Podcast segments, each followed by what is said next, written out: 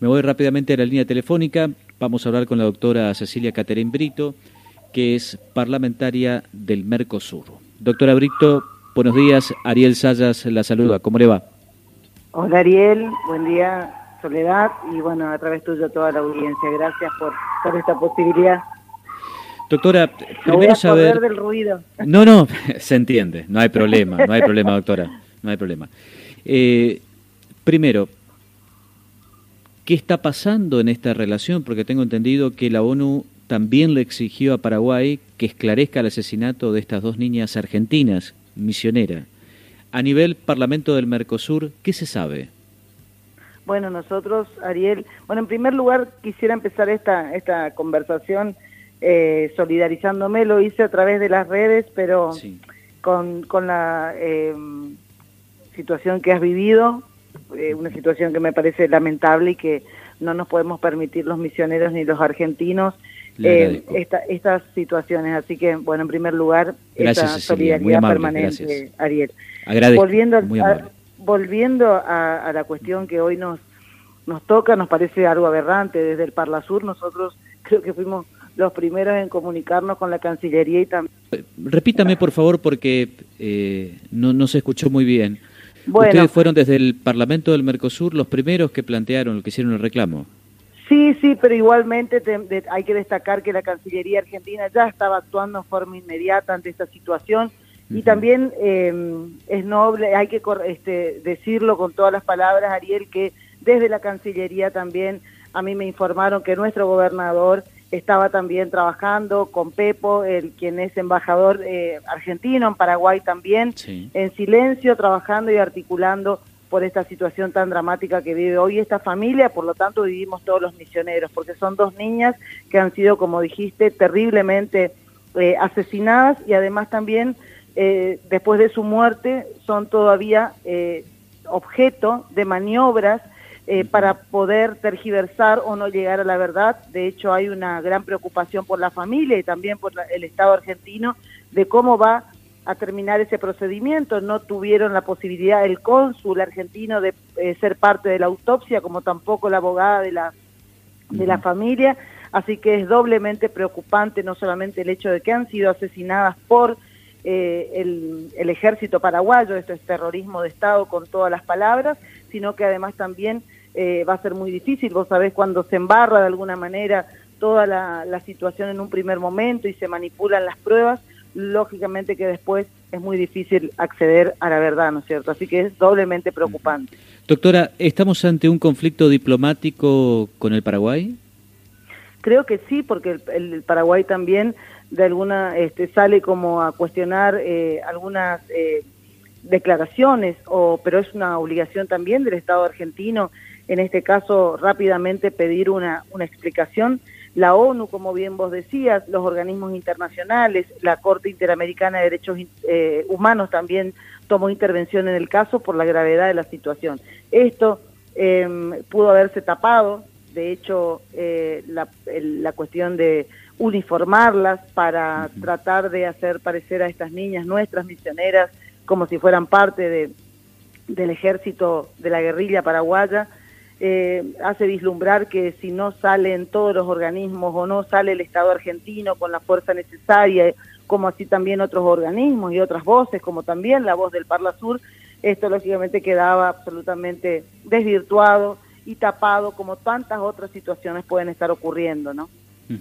Siguiendo un poco el tratamiento periodístico de los medios paraguayos, digo, no hay unanimidad eh, en el criterio al menos que ha adoptado el gobierno paraguayo. De hecho, hay una situación política interna en el Paraguay muy fuerte. Sin ánimo de comprometerla y que usted se meta en la cuestión interna de otro país, ni mucho menos, doctora, pero ¿qué le dicen sus colegas parlamentarios del Mercosur del Paraguay sobre esta situación? Bueno, nosotros mañana tenemos una reunión del, este, vía Zoom con la Comisión de Derechos Humanos y yo ya mandé todo el planteo de querer tratar esto como primer asunto, que no estaba en la agenda, lógicamente, la semana pasada, pero ahora, y tenemos compañeros del, como del Frente Guazú, que son, por ejemplo, em, parlamentarios que no están, que no son paz y que están eh, levantando sus voces en contra de estas maniobras que han sido adoptadas no solamente por la justicia del Paraguay, sino sabemos también que connivencia, con connivencia de la política, y en, estos casos me parece que uno tiene que levantar la voz y asumir los compromisos y las consecuencias de lo que uno dice, pero aquí eh, hay un hecho objetivo de la realidad, Ariel, hay dos niñas de 11 años, misioneras, que es lo que más duele, la muerte de los niños siempre es terrible, pero son nuestras niñas. Vuelvo a la línea telefónica, estamos hablando con la doctora Cecilia Brito, es parlamentaria del Mercosur. Doctora, ¿me está escuchando ahora? Sí, perfectamente, Ariel. Perfecto. Hola. Doctora, eh, estábamos, nos quedamos en la parte en la que eh, estábamos analizando qué pasaba en el Paraguay. Y usted me decía que, por ejemplo, la oposición, hoy encabezada por el Frente Guazú, ha hecho duros cuestionamientos eh, hacia el, trabajo que viene haciendo ABDO con respecto al EPP. Así es, Ariel, y además también ha sido el Frente Guazú y otros partidos de la oposición los que de alguna manera convocaron también a que intervengan voces internacionales, sobre todo los organismos en materia de derechos humanos, porque también por la preocupación de la familia y por estas irregularidades que se estaban dando en el mismo proceso, ¿no? Hoy se, está pidiendo desesperadamente no solamente el tema de traer los cuerpos para que tengan eh, el entierro con sus familiares, sino también para poder hacer en Argentina una segunda autopsia. Eh, la primera, se, también se tienen sospechas de, de cómo fue esa primera autopsia, eh, así como también la quema inmediata de esos uniformes supuestamente por el COVID, pero sabemos que las pruebas son fundamentales como para poder corroborar, incluso en las fotografías se ven como, si fueran uniformes impecables, no habla de que eh, son uniformes este, que las niñas estuvieran con alguna este, misión o acción dentro de la guerrilla, por lo tanto hay muchos interrogantes que seguramente van a poder resolverse fuera del Paraguay. Doctora, ¿ustedes pudieron reconstruir el tejido social, el contexto familiar de estas niñas misioneras aquí en la provincia? Porque por lo que se sabe, vivían en Puerto Rico. ¿Esto es así?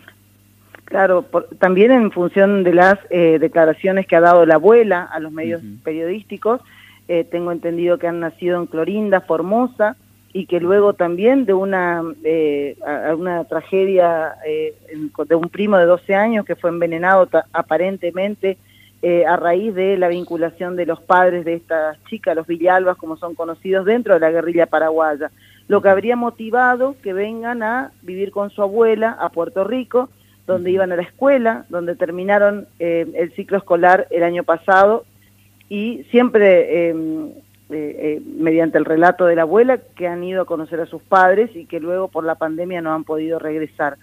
Eso me parece que también hoy están trabajando como para no solamente tener esa corroborar esos datos seguramente con migraciones y con otros con otros con otras instituciones que nos parece muy importante para saber qué estaban haciendo de todas maneras las menores en esa situación también de extrema peligrosidad en una situación que todos estamos sabiendo, Ariel, hace mucho tiempo, eh, no solamente la cuestión de la guerrilla, sino también los carteles que operan en Paraguay y el, alto nivel de eh, conflicto y de eh, delito en, esta, en estas cuestiones. Así que bueno, me parece que también esos hechos seguramente hay que corroborarlos con exactitud y me parece que solamente va a poder hacerse ahora con esta intervención, de alguna manera, por poner una palabra en Paraguay, de organismos internacionales de la Cancillería Argentina que va a tener un rol fundamental.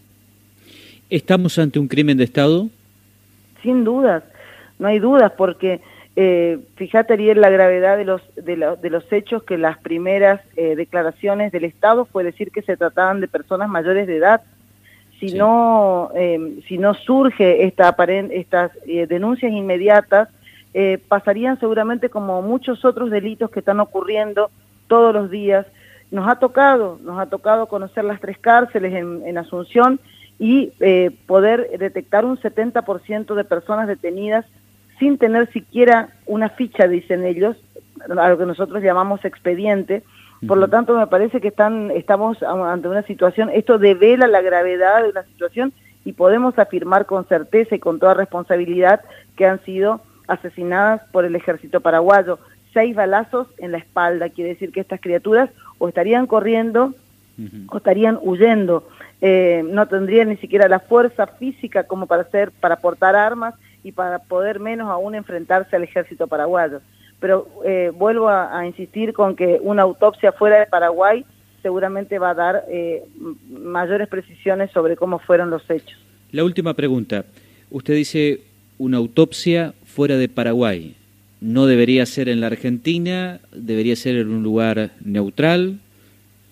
¿Qué se plantea como posibilidades? Claro, no, eh, desconozco qué se plantean, pero debe ser en Argentina, asegurando eh, con toda Porque la, madre, tengo entendido, la madre, tengo entendido, pidió al equipo forense argentino, el prestigioso equipo forense argentino. Por supuesto, pero tiene que ser Argentina, eh, sin perjuicio de la participación de estas instituciones con alto prestigio en la cuestión de recolección de pruebas y sobre todo por esta, estas cuestiones y ya también por lo que sucedió en un primer momento, cuando el, el, sitio del crimen se modifica, se manipula, es, son las cuestiones que después cuestan mucho llegar a, una, a una verdad real, así que me parece con más razón que debe, debemos contar con la asistencia de instituciones especialistas en la materia, pero que debemos eh, inmediatamente como Estado, como, como Estado argentino, eh, ser parte en esta cuestión, ¿no?